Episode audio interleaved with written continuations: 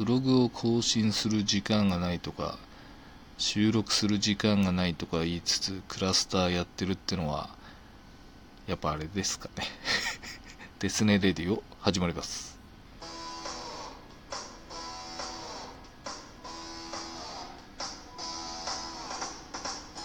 はい、です、えー、今日はですね、えー、対談雑談のオレンジさんの回ですね、パート6の感想をいきたいと思います。S のデスネ Radio、この番組はラジオトークからヒデイン、そしてデスネノートの提供でお送りします。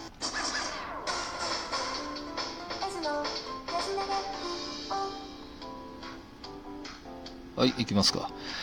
えーと、対談雑談の第6回目のゲストは、模型仕掛けのオレンジというブログをやられてます、オレンジさんでしたね。えー、半年ぶりのトークということで、確かパート5を出てもらったんで、対談雑談連続出演ですよっていうような話をね、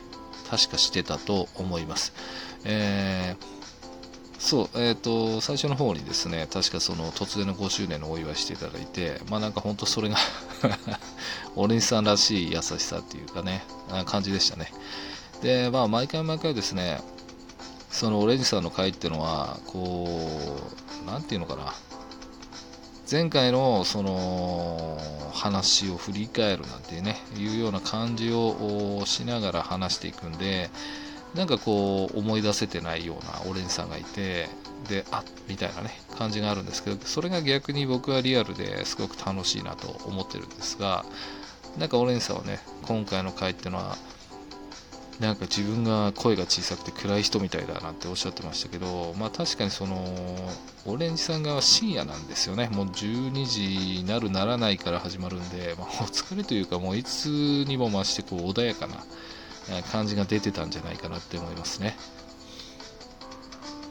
まあそんなんでね、その改めてウェブの凄さなんかね、感じつつ、その電話してるみたいだなんてね、言いながら振り返りトークを進めたんですけど、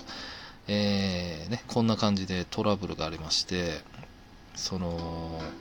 電波ね、これ今わざと演出したわけじゃないですよ。え電波が確かダメで中断して、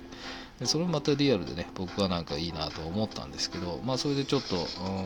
1.5ぐらい増えたみたいな感じで、えー、やったんですけどね、まあ、うーん、なんかね、その、内容っていうより、えー、なんだろう、やった本当の正直な感想とすれば、あの、なんかね、不思議で、で、ある意味当たり前っていうのかな、まあ当たり前っていうのはもう、話すことが義務とかそういうことではなくて、なんか話したい、話さなければいけないぐらいの、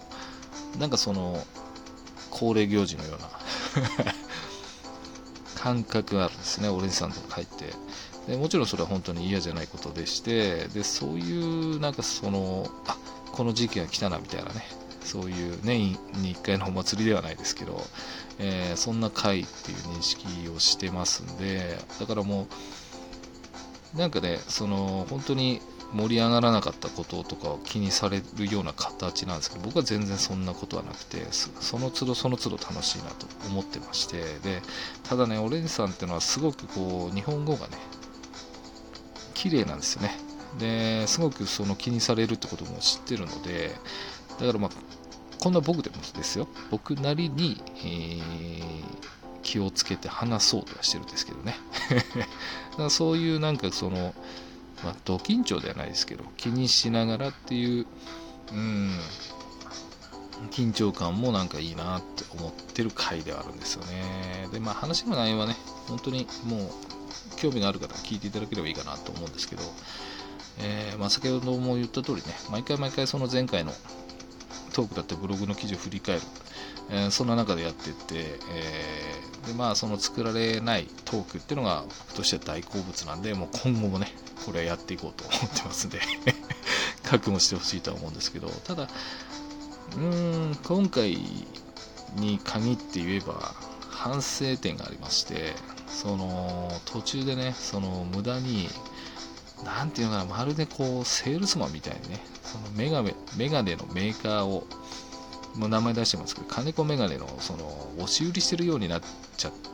た感じがしてなんかそれが本当に申し訳ないなと思ってますね。本当すいませんでしたと。今でも言いたいというか別にどこで買おうが好きなもの買えばいいのになんかこう金子メガネいいっすよみたいなね。なんであんな長い尺使って話してたみたいな。本当に聞けば聞くほどです。ね申し訳ないと思ってますね。すいませんでした。もう全然。あと逆にねそんな名前出してしまって金子メガネさんすいませんでした。聞かないと思いますけど。でまあそうですね。その僕はですねオレンジさんのそのね、今回日本に帰られたっていう話の中で必ず琵琶湖に行くっておっしゃったんですよね。なんかそれがあれなんですかね。地元なんでしょうかね。だ滋賀県がご出身なのか僕はちょっとわからないですけどもそうだとしたらなんかかっこいいなと思いますね。僕も田舎に帰って必ずここに行くみたいなところがないのでまあお店はありますけどね。なんかそれがいいななんて思いますね。でやっぱり、まあ、皆さんどう思ったかわかんないですけど僕はその物価。日本の物価に対しての感覚の違いが面白かったですね。なんかこんなに安いんだっておっしゃってましたよね。でも国内では何だろうどんどんどんどん上がって何なんだって言ってる中でね海外から見たら安いっていう感覚がある。ただまあだからといって上げれるよってことではなくて当然その海外は海外でもらう額も違うんでね。給料上がんないのに物価だけ上がってるっていうのはどうなのっていうのが国内のその怒りでもあるし僕もそう思うし、ね、やっぱね自分らが痛みを感じてないですよね。もともとの給料が税金じゃないですか。同じものを買うって言ってももう収入源のその痛みも違うしなんかなと思いますね。このままやっていくのかなってね。まあちょっと政治の話になっちゃいましたけど。うん、まあちょっと、うん、イラッとしたあ国内の話と、海外から見たその物価ってのが面白いななんて思いましたけどね。で、まあ、その、あれですね。そうそうそう。だいぶ気に入りましたねなんておっしゃってたそのガラスペン。いや、ガラスペンはいいですよね。本当になんかかっこいいですし、僕は多分使うことはないんでしょうけど、サインの国だからこそね、ペンにこだわるっていうのは、ねえ。で、ハローですよ。だって試し書きで。多分僕ハローって書くことないと思いますもん。あるわけないんですけど。あれがなんかつぼったというか、で、また上手な字なんですよね。だからなんか、ガラスペンもいいし、字も綺麗だし、字の内容がハローだし、みたいな。何度も言いますけど、馬鹿にしてるわけじゃないんで。まあなんかそんなね、えー、声もおかしくなってきたんであれですけど、楽しい回ではあったなと思ってます。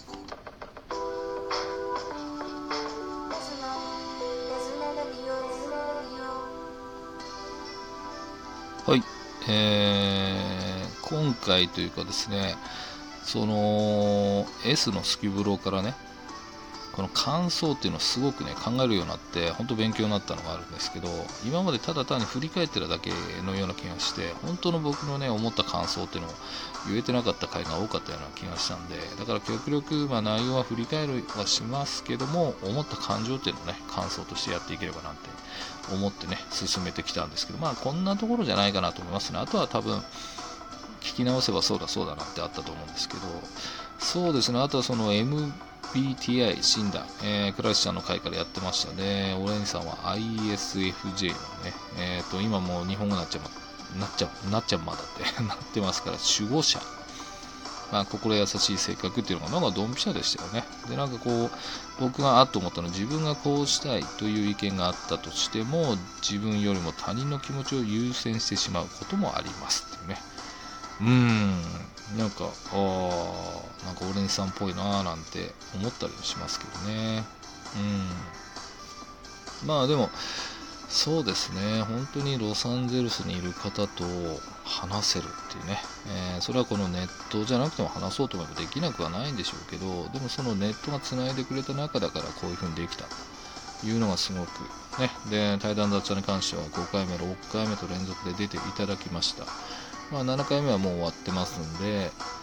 ね、また8回目、9回目のどっかで出ていただけるようなね、そういう関係性を保っていきたいなと思いますし、えー、毎回毎回ですね、あの、こう驚くようなあ内容が詰まったブログをオレンジさんっていうのは書かれてますので、ぜひ皆さんもですね、あの、見ていただいて、ああこうなんだロサンゼルス。まあ全てじゃないにしてもねこんな風に人生を謳歌してる人がいるんだっていうねなんかこう心があったかくなるようなブログですんでぜひぜひと思いますと、まあ、そんなとこでしょうかね。はい。えー、まあ、番組ではですね皆さんのご参加をお待ちしておりますのでスキーブロ対談雑談プレーブロもありますのでねぜひぜひ、えー、詳しくは企画説明を読んでいただければと思います。ではまたお会いできるその日までお相手は S でした。バイバイ。この番組はラジオトークからヒロインそしてデスネノートの提供でお送りしました。